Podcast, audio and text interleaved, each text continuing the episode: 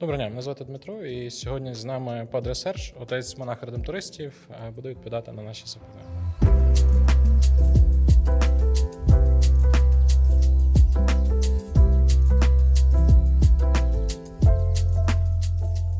Тож, Падре, перше питання е, до вас: як церква повинна поводити себе в умовах окупації?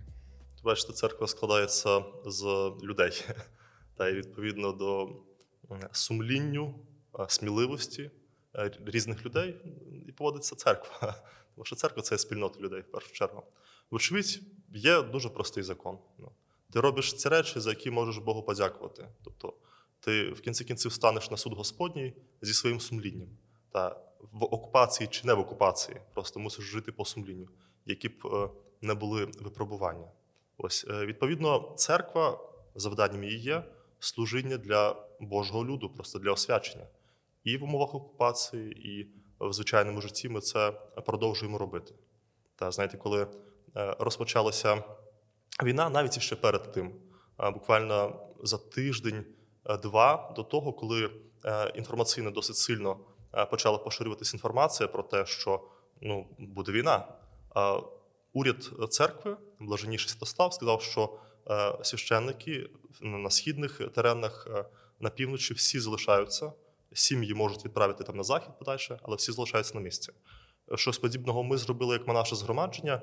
Ми е, сестер з Чернігова, редемтористок, вивезли на захід, і замість того ще кілька наших співбратців, священиків відправили підсилити Чернігів. Тобто ми якраз пішли на зустріч випробуванню. Ну, я думаю, що дехто і думав так, що воно два тижні просто побуде. Таке от, такий стан два-три тижні. Два-три тижні, якісь такі психологічний, не знаю, час два-три тижні.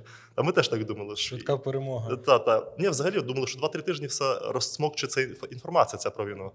А у нас список співбратів е, уклався, і навіть я тому цей списку був і мав би їхати вже заміняти співбратів, але почалась війна.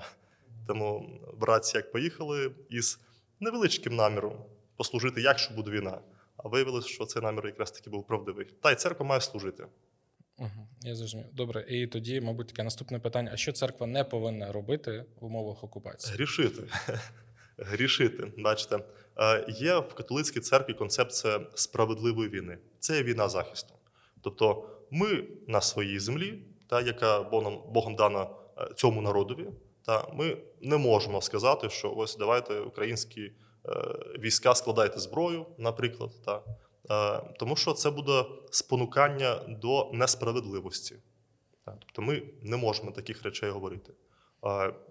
Однозначно не маємо грішити. Це така от, е, така от річ. А воно по-різному ж може виявлятися, що ми маємо робити, е, зберігати людське життя і за нього змагатися. Так. А не маємо робити, не маємо робити зла в різних його виявах. Угу, Зрозуміло. І наступне таке питання. Наскільки це правильно, неправильно, що поводитись, коли, до прикладу, е, церква, яка живе під окупацією, і окупанти просять якесь зробити оголошення після літургії, як ну, зазвичай оголошення робляться там на парафії, там, до прикладу, там що сьогодні там там нашими благородними військами там будуть роздаватися гуманітарна допомога, чи щось таке. Наскільки це правильно, неправильно, як поводитись? Бачите, е, не все, що ми говоримо, значить лише те, що ми говоримо. Просто е, треба розуміти, що відбувається. Так? Наприклад, якщо якесь таке оголошення буде, що після 22-ї години вас всі будуть перевіряти, тому не виходіть на вулицю, то мені здається, що ну, якби в тому є логіка. Е, та, в принципі, так люди будуть знати, але інформацію цю розповсюджувати заради збереження людей. Я думаю, все ж таки ну, є потрібно. Так? Бережіть себе, там, не виходіть після 22-ї години. Але так, щоб оспівувати окупаційне військо. Я з греко-католицької церкви, ця церква має досить великий е, досвід праці у підпіллі. Тобто, заради того, щоб не співпрацювати із окупаційною владою, яка е, не просто землі захопила, вона хотіла знищити народ і знищити церкву. Ну, вони не змінювали юрисдикцію, тобто не зраджували вірі е, в те, що вони є католицькими священниками. Вони не переходили, багато хто не переходив власне на московський патріархат, який був підладний ем, російський чи радянський тоді владі. та, і заради того, щоб зберегти своє сумління і бути перед Богом чистоті, і зазнавали багато хто переслідувань. Та, і деякі рішення, які ми приймаємо, вони ну, кличуть за собою також і ну, можливість переслідування. Тут, бачите, дуже дуже складне запитання. На моєму досвіді і віці бачу кілька різних варіантів, е, як поводяться люди. Ми мали служіння в Сибіру, е, редентористи. А і в 2013 році почався Майдан. Ми брали в ньому активну участь також.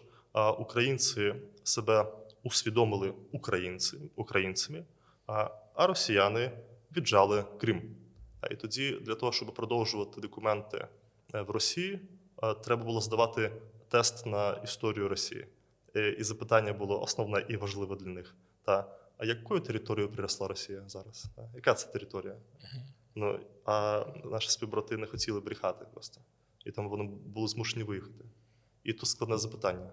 З одного боку, вони а, якби ну, були щирі відверті, тобто не, не хотіли бавитися в ці а, ігри з російськими спецслужбами, а з іншого боку, люди залишилися. І це складне запитання. І це дуже складне запитання, як би не згрішити і послужити людям. А деякі, навпаки, е, правдами, неправдами прорвалися в окупований Крим і дотепер служать там. Дотепер. Тому я не є е, єпископ, та, і в мені немає в собі влади якби, е, видавати декрети та, про розумію, правильну так. поведінку. Просто я бачу, що є такий і такий варіант. Я був вихований підпільними священниками, які ну, перейшли підпілля і переслідування. Тобто для мене е, їх поведінка є зразком.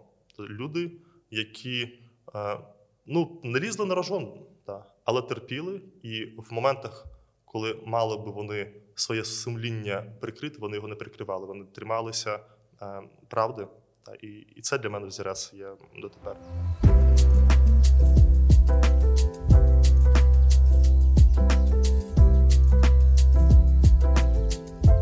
Тож ем, запитання, яке хотів вам задати ем, стосовно таїнств, наскільки правильно давати таїнство людям, які ем, є або колаборантами, або є там сепаратистами чи військовими там російськими ЛДНРівськими, до прикладу, чи правильно давати причастя, чи правильно хоронити і здійснювати інші таїнства. Ну тут е, варіанти різні бувають. Та насправді для того, щоб людина приступила до Євхаристії, таїнства причастя, Євхаристії, потрібно, щоб вона перейшла через таїнство покаяння і сповіді. В покаяння можливо тільки тоді, коли людина е, має намір виправитися. Тобто вона усвідомлює, що вона згрішила, має намір виправитися. І це умова, за якою їй дають розрішення від гріхів. Я одного разу спитав у свого Ігумена, що за часів Майдану, е, чи якби Янукович прийшов посповідатися, що б ви йому сказали? Я кажу: якщо він би був свідомий своїх гріхів, сказав би, синку, йди в тюрму. Та і відпустив би йому гріхи. Та, Тобто, якщо людина ну, кається, і, ну так, а якщо вона не кається, ну тоді ти розумієш, що не може дати розрішення.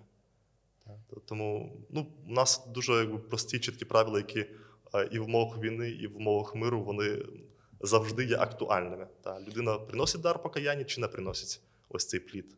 Тобто, іншими словами, можна сказати, що ну е, війна не впливає на таїнство. Тобто, що в мирний час, що військовий є, мусить бути ну, таїнство покаяння. Так, так. Ну воно на зміст самого таїнства, на форму воно впливає. Тобто, Зрозуміло. під час військової окупації однозначно е, можна охрестити звичайна людина, не священник може охрестити іншу людину е, або не знаю, передати причастя. Таке було в радянських часах, коли відвідували людей в в'язниці, передавали причастя, щоб вони могли запричащатися. Тобто е, екстраординарний спосіб е, служіння таїнств, так, чи, наприклад, відслужити службу, сидячи на скамічці, просто прикрившися газеточкою і маючи тільки хлібчик і невеличкий келишик вина, таке теж можливо було.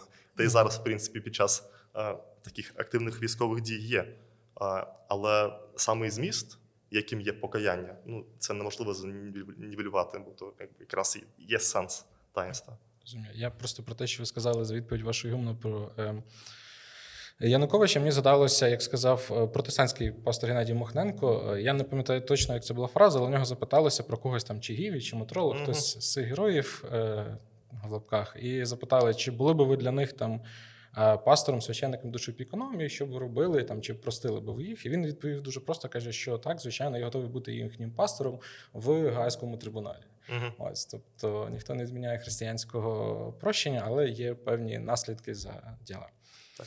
Ем, зрозумів, е, дякую. Ем, наступне питання: ем, звідки особисто священнику і спільноті е, брати сили, якщо вони живуть в ізоляції? Тому що е, з досвіду спілкування з людьми, які в окупації, там перебої зв'язком, тобто є певна ізоляція спілкування.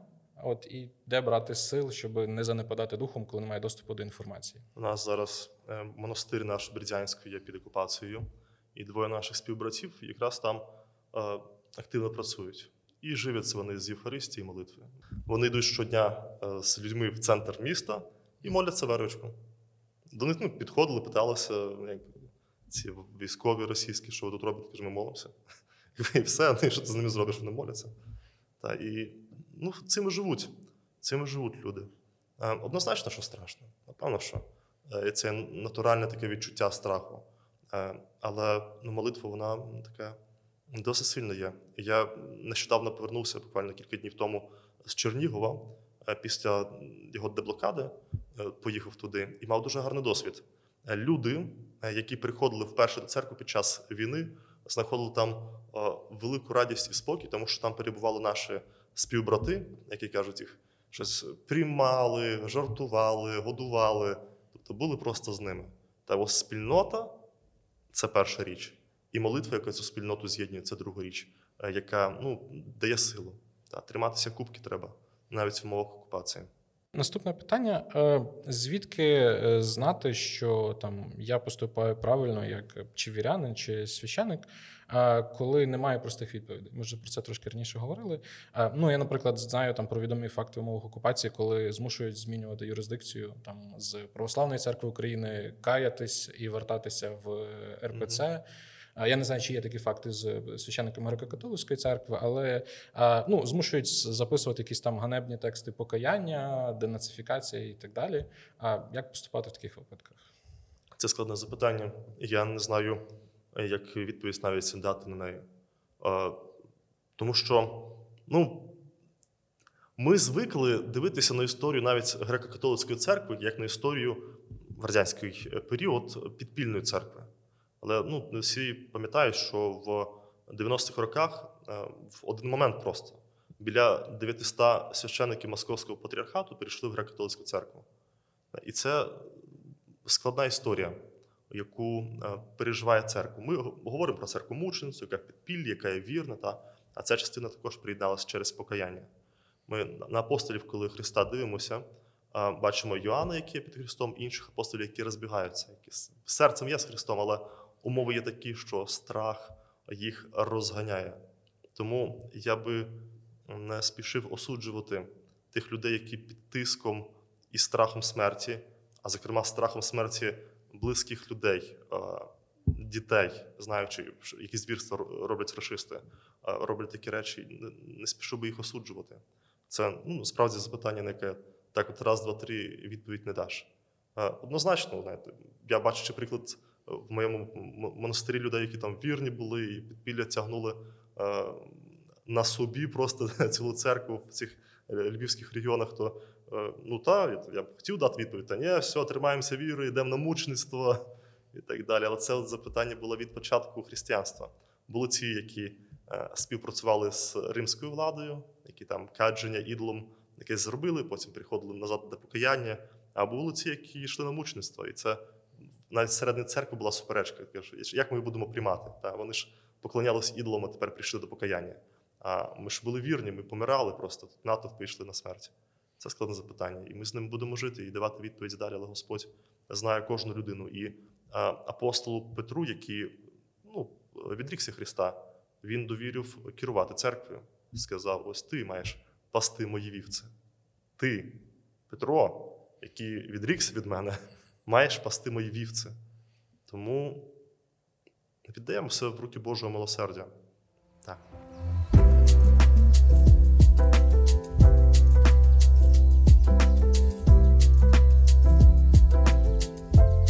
Хто є ближнім для е, священника і вірянина в умовах окупації? Хм. Ближній той, хто потребує. Ми знаємо прекрасну притчу про доброго самарянина. Він бачить людину стражденну, і з ній е, він працює.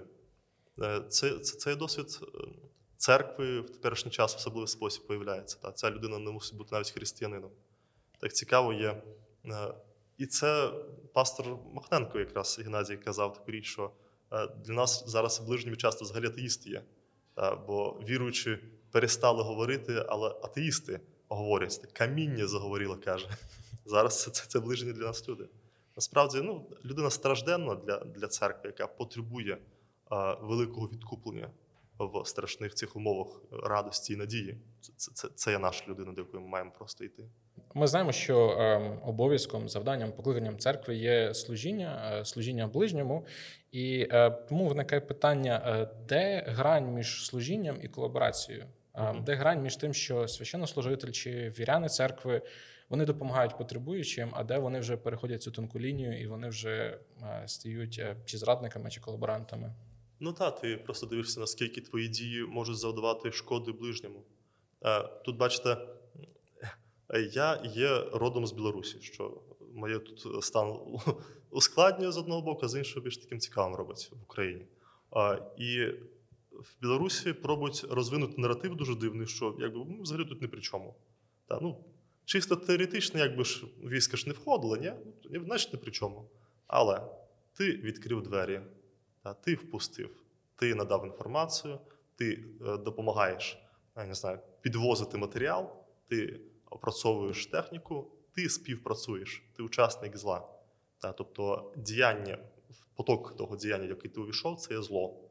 Та, і Тому так, себе не треба дурити. Якщо ти бачиш, що ти просто. Е, людині допоміг, перев'язав її руку ногу, ну то просто ти допоміг людині. Та? Але якщо твої діяння е, в кінці кінців ти бачиш, що вони приводять до якогось зла, ти когось підставляєш, ти е, своїм діянням просто робиш зло для ближніх, ну тоді так, тоді ти е, учасник зла. Добре, дякую. А, І е, наступне питання це вже стосуватиметься е, досвіду церкви. Е, Е, ну, взагалі, е, церква в умовах е, окупації це там, мабуть, ну я не скажу, що половина історії церкви, але дуже значна історія взагалі Вселенської церкви. І якщо говорити конкретно про греко-католицьку церкву, то це також в неї великий, на жаль, але великий досвід. І питання до вас: наскільки цей досвід він допомагає зараз розуміти, як правильно поступати?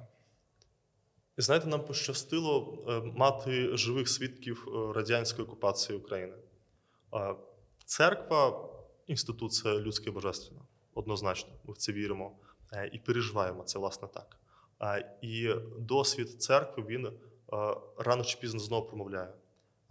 Навіть досвід тисячолітньої дивнини, не тільки ось досвід цих співбратів, які пережили підпілля, які є посеред нас. Це це чудовий досвід. Особисто зараз греко-католикам цей досвід дуже. Е, цікаво є, я зі співбратами різними старшими любив поговорити, і вони розповідали про різні способи служіння, які вони е, робили, е, про те, як поводитись з окупаційними спецслужбами. Що не дивно, ну оце розповідали просто. Це це був їхній досвід. І зараз ти розумієш, що ось те, що вони говорили, те, що вони переживали, реально ну, може може бути при нагоді. То питали, не пам'ятаю кого, одного з єпископів. Е, які підпілля пережили. Каже, Владика, як взагалі під час таких страшних випробувань можна було залишитися вірним церкві і Богові? А він каже: ну зараз, можливо, ви не можете цього зрозуміти, але якби настав зараз такий час, то багато хто з вас би залишився вірними. Просто ви зараз цього не розумієте. Просто в екстремальних умовах є екстремальне рішення, які ми зараз бачимо. Просто навколо нас супергероїв багато є.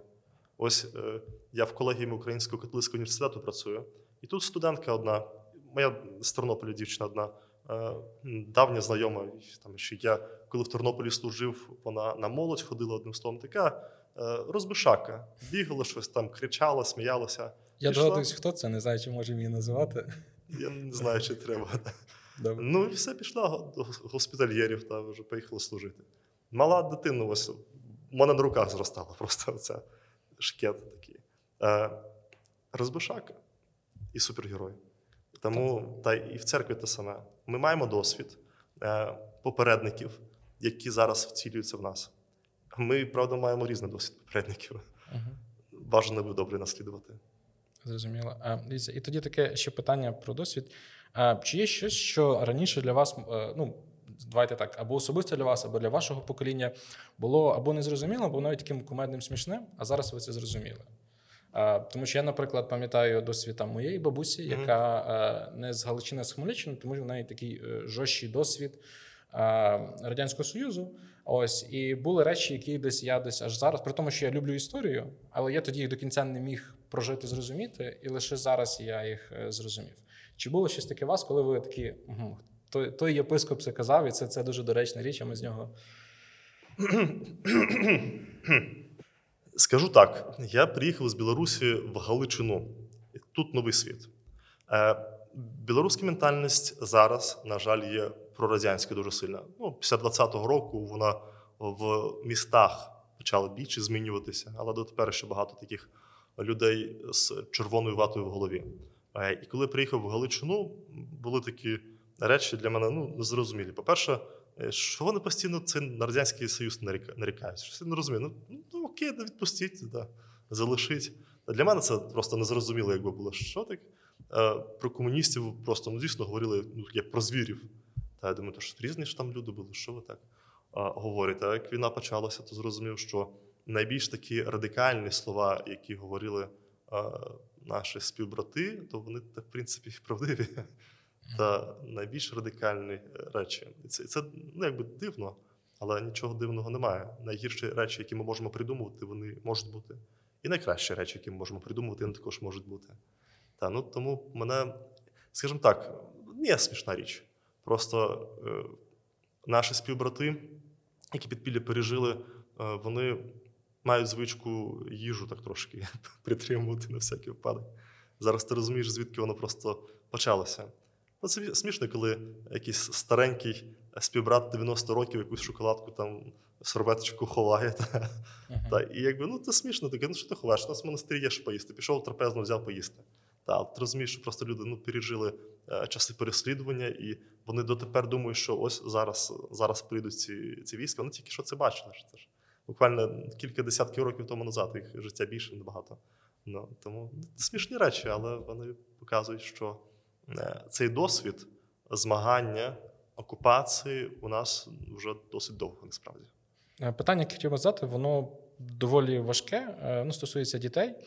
Е, Наступним чином, е, як священнику говорити з дітьми, які стали жертвами зґвалтування? Це складне запитання. Я не мав такого досвіду. Це раз. Тому моя відповідь буде дуже теоретична. Дуже теоретична річ. По-перше, ти розумієш, що е, перед тобою є людина, яка набагато більш цінна і глибока, чим травма, яку вона пережила. І їй це треба довести. А їй це треба показати, що вона набагато більш, чим е, ця біль, яка в ній є. Е, я теорій багато можу розповісти, але воно на практиці переживається. Це пережиття зранення Христового в своєму житті. Ми пам'ятаємо, що Господь Ісус, коли воскрес із мертвих, Він е, воскрес із ранами на руках. Тобто Він, увійшовши в страждання, не залишив ці страждання, Він поніс їх з собою. І е, там, де є страждання, там є Христос. Я впевнений в тому, що Господь плачить разом з людиною, страждає з людиною, дав їй свободу волі, і вона е, знищує просто часто е, цей прекрасний дар е, радості і життя. Та, і тому Господь страждає зі стражданими. Пережити Христа, який є разом з тобою зґвалтований. Оце, оце, оце, це те, мені здається, до чого треба е, прямувати. Він входить в страждання і зцілює. Але е, ну, це якби сказав зараз, і, це дуже теоретично звучить. Це ну, духовне пережиття та, Бога, який входить в ад і воскресає, е, який як можливо треба передати. Але понад ну, на початку дати розуміння, що ти більше, чим те, що е, з тобою створили. Ти набагато більше і сильніше. Дякую. Наступне тоді питання. Часто, ну тобто, там психологи говорять, що людина, в тому числі там дитина, яка зґвалтована, вона відчуває певний бруд, та щось зіпсутість. І якщо говорити там з християнської перспективи, ми знаємо, що там людина створена з образом подоби Божої. В неї є щось надзвичайно прекрасне. І в мене тоді е, питання, щоб там не заходити на територію роботи психотерапевтів, так. але е, з точки зору священнослужителя, як допомогти людині відновитись в тому плані, щоб відчувати себе не брудною, а зрозуміти, що я людина, яка створена по образу і подобі Божій, і в мені є це прекрасне, і ніякий там окупант він не знищить ось цієї іскри Господні камені. Як це їй спробувати донести? Тут воно з довір'я починається. Тобто ти не візьмеш е, людину і гвалтовно їй там що ти цінна, гей, повір в це. Ну воно не працює так однозначно. Це складний процес праці і довір'я. Причому е, навіть не знаю, можливо, образ священника як чоловіка буде неприйнятний, там краще просити працювати сестру монахиню. Або е, ну, психотерапевт однозначно в цьому плані має бути. Тобто Е, церква однозначно не відкидає психотерапію як таку. Це важливо це, на цьому це, це, це має бути співпраця. Співпраця власне психології, психотерапії, е, співпраця духовної цієї частини. Для нас важливо є це усвідомлення, яке не є теоретичним. Бо ми і віру часто сприймаємо як штуку таку теоретичну. Тобто я умовно вірю в речі, які я не бачу. Як це пережити? Ось це, це цей досвід важливий є. досвід участі в таїнстві, та в якому ти омиваєшся. Перше таїнство, якому ми омиті є від всілякого бруду, це таїнство хрещення. Таїнство хрещення оновляється через е, е, сповідь. Через сповідь ти входиш е, в тіло і Господну, причистого тіла. І чесної крові ти причищаєшся. Тобто ти е, стаєш учасником чистоти Божої яка для тебе є подарована, і вона більше, ніж будь-який бруд, і страх, і смерть. Тобто, ну, ти береш участь в таїнстві, і е, воно стає твоїм таїнством. Не просто теоретичною штукою, яку треба просто от зробити. Воно так не працює. Якщо ти береш участь в таїнстві, ти отримуєш наслідок цього таїнства. Та ти, ти чистий чистотою Христовою.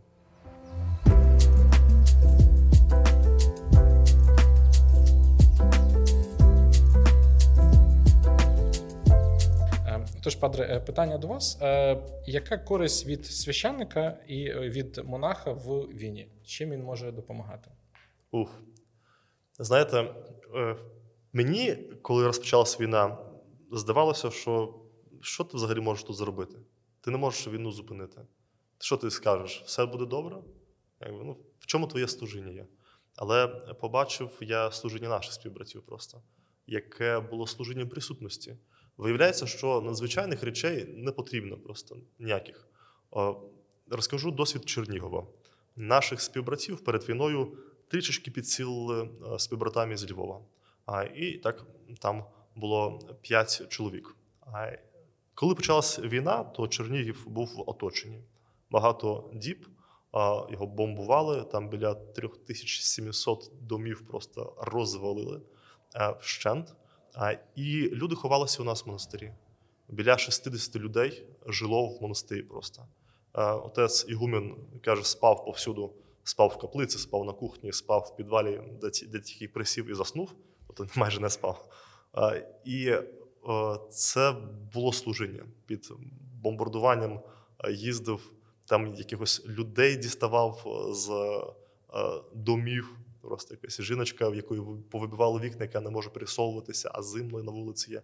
Треба її було якось е, з Чернігова вивезти, там правдами, неправдами, з поліцейськими пробивалися одним словом. Неймовірні історії присутності і служіння, не якихось байок, та не розповідання про те, як правильно хреститися, але реальної присутності. А, І люди ж самі знають, що ти священик. Навіть не треба пояснювати. Вони бачать, що ти людина, яка має служити Богові, чисто теоретично, і вони бачать, що ти йому служиш. А якщо ти вони бачать, що ти відповідаєш тому, ким ти є, не, не треба слів. Люди приходять. І церква розрослася просто. У нас в Чернігові зараз ми збираємося будувати взагалі нову церкву. Тому що мікрорайон е, Бобровиця, е, який був якраз на лінії зіткнення, там просто просто вщент все розбите.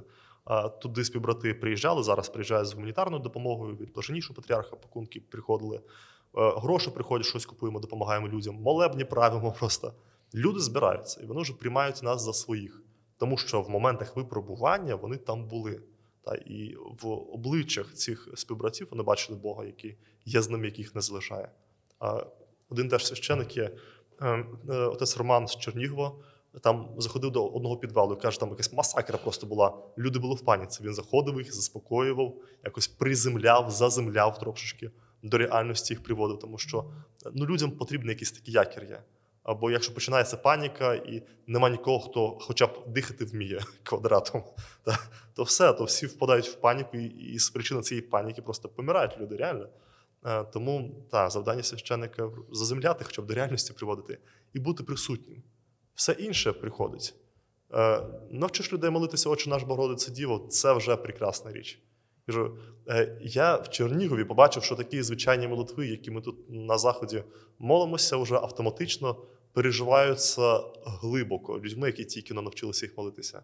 Дуже глибоко. Отче наш, Богородице Діво, біля ікони постояти. Це дуже сильно насправді переживається. Для нас вже звичайні речі якісь. Ну, тому та, завдання священника дуже просте служити і бути посеред людей. Зрозуміло, дякую. А, і а, ми з вами там раніше говорили, згадували, що пастор Мохненко казав, що інколи там для нас ближчими люди є там атеїсти. е, На жаль, а, не на жаль, що атеїсти, а на жаль, що люди, які називають себе вірянами, такими насправді не є. А, і відповідно тому а, питання. А, Прорекламувати церкву для, для нецерковних людей в умовах окупації. Чому їм варто прийти? Чим церква їм може допомогти? Е, Ось так. Ну, знаєте, батюшка, ви прям таке запитання задали. Реклама в умовах окупації. Чому, чому запитую? Тому що е, ну, можливо, там не всі йдуть за чимось глибинним метафізичним, але е, для того, щоб люди, які справді в умовах окупації, розуміли, е, що можна отримати в церкві, е, що є корисного. Можливо, там не лише якісь матеріальні речі, але що іншого може дати церква людині, яка е, не розділяє е, цих вірувань чи поглядів, які сповідує дана церква. Ну, в будь-якому випадку двері церкви мають бути завжди відкриті.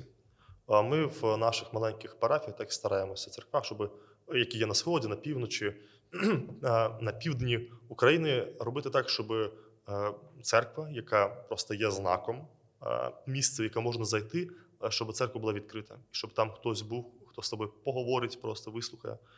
Зараз ми вже в деблокований Чернігів приїхали із сестрами. І одна сестра, сестра Теодора, вона психотерапевт, якраз вчилася в Григоріанському інституті університеті в Римі. А, І вона на практиці просто з людьми говорила і переживала їх травми, рани, а, пробувала вивільнити те, що всередині їх зібралося. А в церкві ти можеш знайти розмову.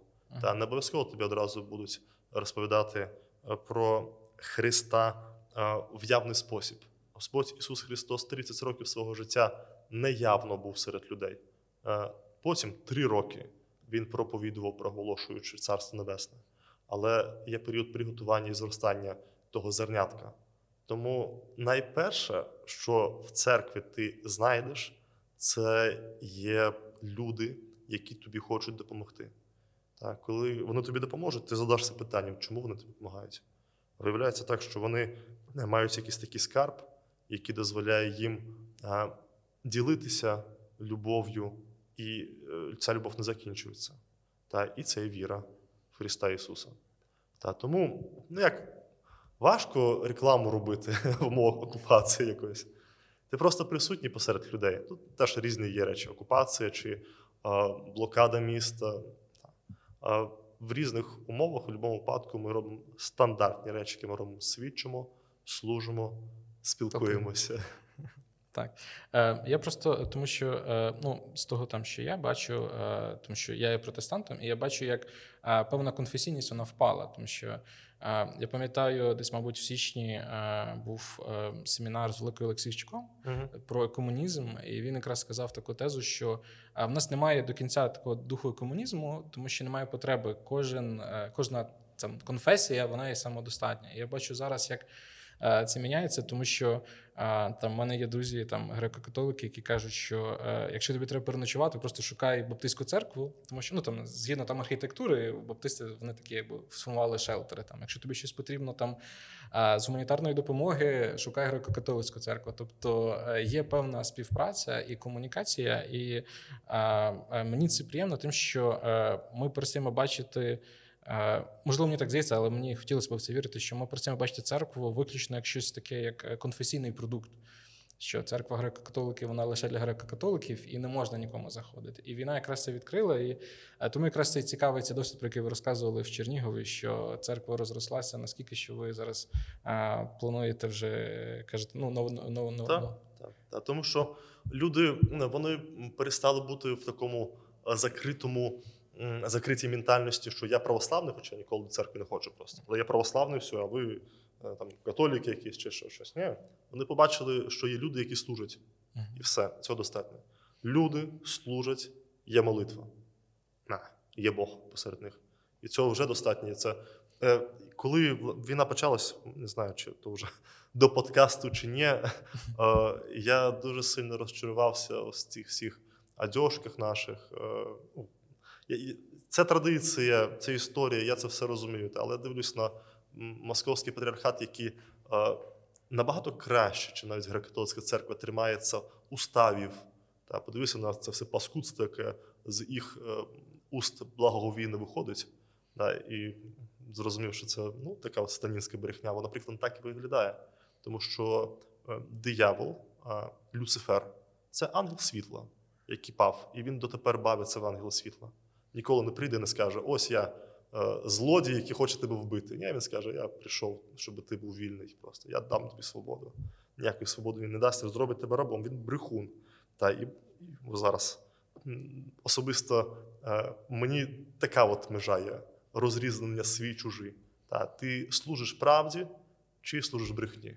Та ти належиш до якої конфесії до Христової слухай, конфесії ти належиш.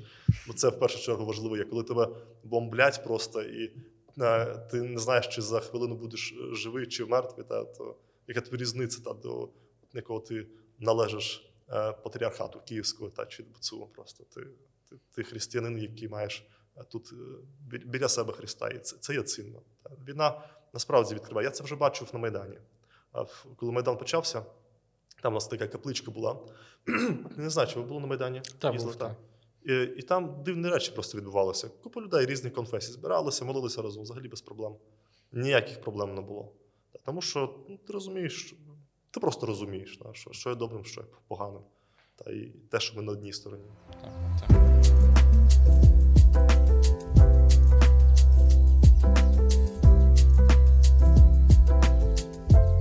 Питання хотів би задати вже не стосується не окупації, а звільнення від окупації. Е, як поводитися з людьми, які е, щойно звільнилися з окупації або з деблокади? По-перше, ми бачимо е, людей, які пережили травму, і вона впливає на їх поведінку. Ти маєш розуміти, що їх буде тригерити, їх буде трішки в їх внутрішній світ занурювати. Я знаєте, дуже такий дивний досвід мав. Ну, я, в принципі, більш-менш був до нього готовий. Коли приїхали в Бобровицю, в такий район в Чернігові, і там з людьми почали говорити, і отець Роман, який настоятелем монастиря, рішив мене представити. Каже, це отець Сергій. Каже, він родом з Білорусі. І я взагалі. Після 20-го року мені нормально було називатися білорусом, тут українці прямо як герої сприймали. Та. А от зараз ну, взагалі не герої. Та. І я побачив, що їх тригернуло. Тобто тут на Заході це ну, якби розумієш, що там з Білорусі тебе перевіряють на блокпостах там по півгодини. Але ти якби і так розумієш, що якби свій Білорус. Але там слово Білорусь а, так на їх сильно вплинуло, що вони тригернулися і реально всі замовчали.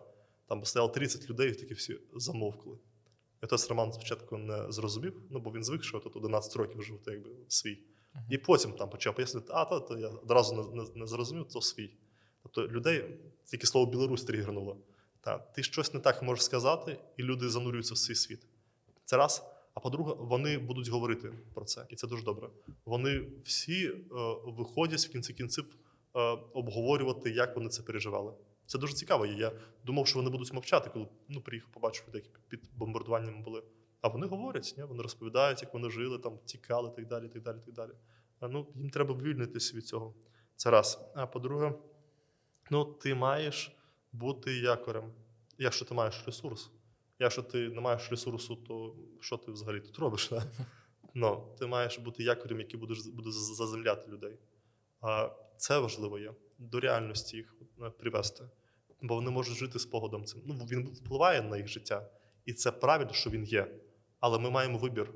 Е, я мав гарний дуже досвід. Якраз е, Чернігів знов мій прекрасний. Заходимо на подвір'я, розбомблений вщент дім. Просто почав розмовляти з мешканкою пані Надією. Її дім розвалений. Вони живуть в сараї там з чоловіком. А, Але біля цього дому є сад і город.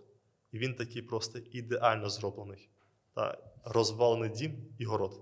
І вона ще е, зеленину там сестрам хоче передати, такі струскавки ці понабирати. Та і людина, яка от живе біля цього розваленого дому, вона концентрується на городі. І вона робить вибір. Тобто вона реально робить вибір, і це вибір життя, реального життя. Так, дім є розвалений, правда. Але у мене є город, яким я також займаюся, можу комусь допомогти, дати поїсти і так далі. Тобто, завдання є привести до реальності і ось надати імпульс життя шукати. Ну, то через молитву, я думаю, що в принципі можливо таке таке от побачити і, і, і зробити.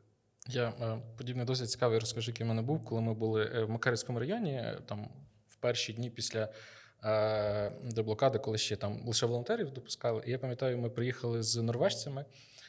І там люди розплакалися, тому що для них було важливо, що світ про них говорить, про них не забули. І я пам'ятаю подібну ситуацію. Також там знищена хата. Ось, але жіночка каже, що е, йди дістань е, там ту посуду для гостей, щоб зробити каву. Ось і вони нам приносять такі, не знаю, чи то порцелянові, чи що такі, mm. ну чисті, такі гарні філіжанки кави. Ось при тому, що ну ти дивишся цей жах, і ця чиста, і для них оце от важливо зберігати ось цю е, елемент гостинності. Незважаючи на те, що там фактично ти не можеш людей в свою хату запросити, не через те, що ти не хочеш.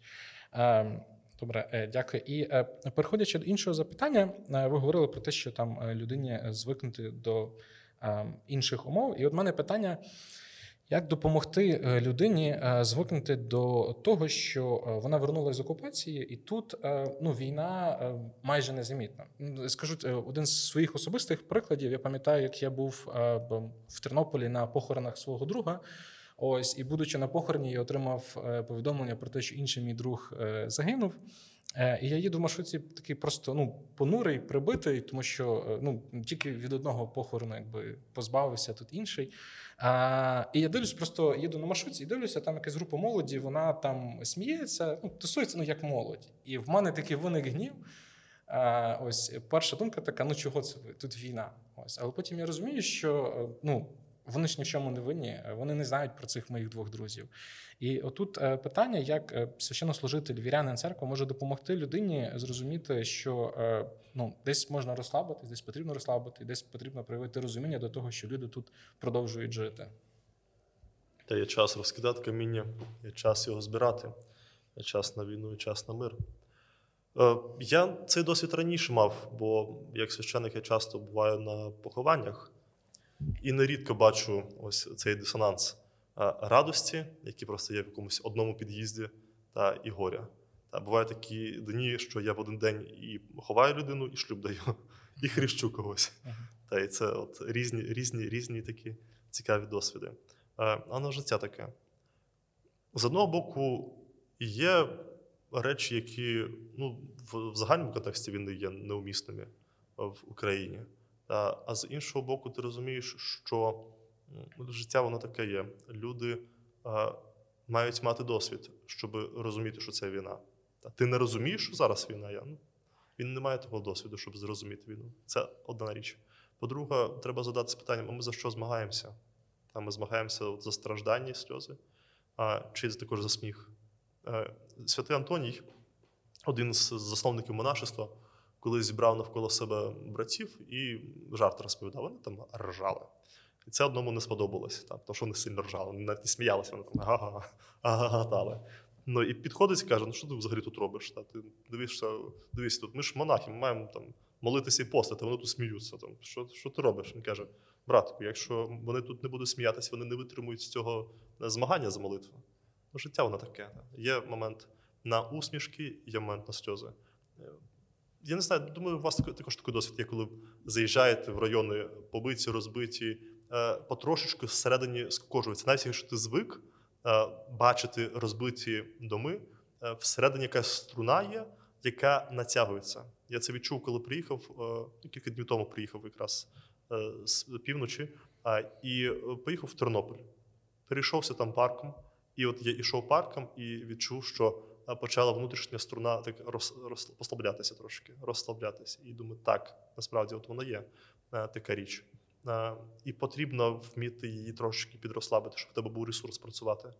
Бо ну, ти працюєш, працюєш, працюєш до виснаження, і все, і твоє тіло відмовляється працювати. Тому так, гнів, який ми відчуваємо, коли бачимо, що не всі розуміють, що є війна, натуральна є. Та його треба визнати. У нас є цей гнів, в мене це є. Е, по-друге, треба музику вмикати. Я кажу, що що я роблю та для чого е, я тут тут є, чим я можу послужити, чим я можу покращити ситуацію. Я думаю, усвідомлення того, що це натуральна річ, втрата викликає гнів, воно вже вже помічним є для опанування його. Зрозумів, дякую. Е, І наступне запитання: те, що я знаю, і навіть коли я запрошував е, на подкаст, е, дуже багато хто відмовлялося. Ем, і одним таким з ключових аргументів було те, що в мене немає подібного досвіду, або я прожив мало в окупації. Ось і от е, це так само і стосується, я часто чув це від людей, чому вони бояться служити і комунікувати з тими, хто втекли з окупації. Ось і, і тому в мене питання. Е, де грань між тим, щоб е, справді я не маю досвіду, я не можу ніяк допомогти, і де різниця між тим, що це просто я замикаю себе і позбавляю людину можливості тим, щоб чимось її благословити? Я думаю, е, що я сам не маю досвіду нормального. Я даю відповіді, які є більше від мене, від того, що я сам можу зробити. А і справа є такою, що якщо ти не будеш мати досвід е, незручності, досвід, коли на тебе будуть дико дивитися, а якщо ти не матимеш цього досвіду, ти не навчишся служити. Тобто ти маєш перейти моменти, е, коли ти помилишся. Тоді ти навчишся робити правильні речі. Але всередині в тобі вже це є. Тобто воно тут закладено просто. Е, перші дні війни я в, тут в колегіумі у КУ був. Е, виходжу на вулицю, сирена, е, повітряна тривога. Е, жіночка якась злапала панічну атаку, причому досить серйозно, вона сидить, просто дихає і дивиться от вперед, якось потуплено вперед. Що робити? Я там прям сильно не знав, що робити, але підійшов до неї, так, доторкнувся до неї, кажу, все, там, я тут Сергій, я священник, та, давайте з вами подихаємо, та, заспокоїмося, все, ти можеш, ти можеш встати. Та, І якось там підняв її, подихав з нею. Там. Кажу, що якщо сильно, прям, е, прям якщо аж сильно панічна атака на людину натрапляє, можна і вдарити, в принципі, її, щоб привести до тями. Ну, Але, в принципі, я до рук прикласти не дійшов, але якось внутрішньо зрозумів, що треба людину заземлити. Тобто, ось давай от подивимося, ми тут знаходимося. Бо вона, ну, ти бачиш, людина зникла з реальності. Та, Треба її повернути до реальності, та і відповідно можна щось робити. Тому воно всередині якось, мені здається, вже природньо в людині є інстинкти якісь е, виживання та, і інстинкти якоїсь помочі ближньому. Тому, е, будучи е, також в досвіді людей, які знають, та, треба тим також користуватися, треба це робити. Вмієш, не вмієш, навчишся. Та, Трошки попечешся, це окей. В житті це нормально попіктися. Та, Ти не маєш досвіду. Це нормально. Ти йдеш як людина, яка має мало досвіду. Та? А якщо ти не йтимеш взагалі, ну то що? Ну, то Хто буде посідати це от місце а, служителя біля цих людей? Зрозумів. Дякую. Дуже вам дякую за цінні поради. З нами був Падре Серж, отець монах редемтористів, який допомагає нам е, давати відповіді на питання, як жити людині в умовах окупації. Дякую.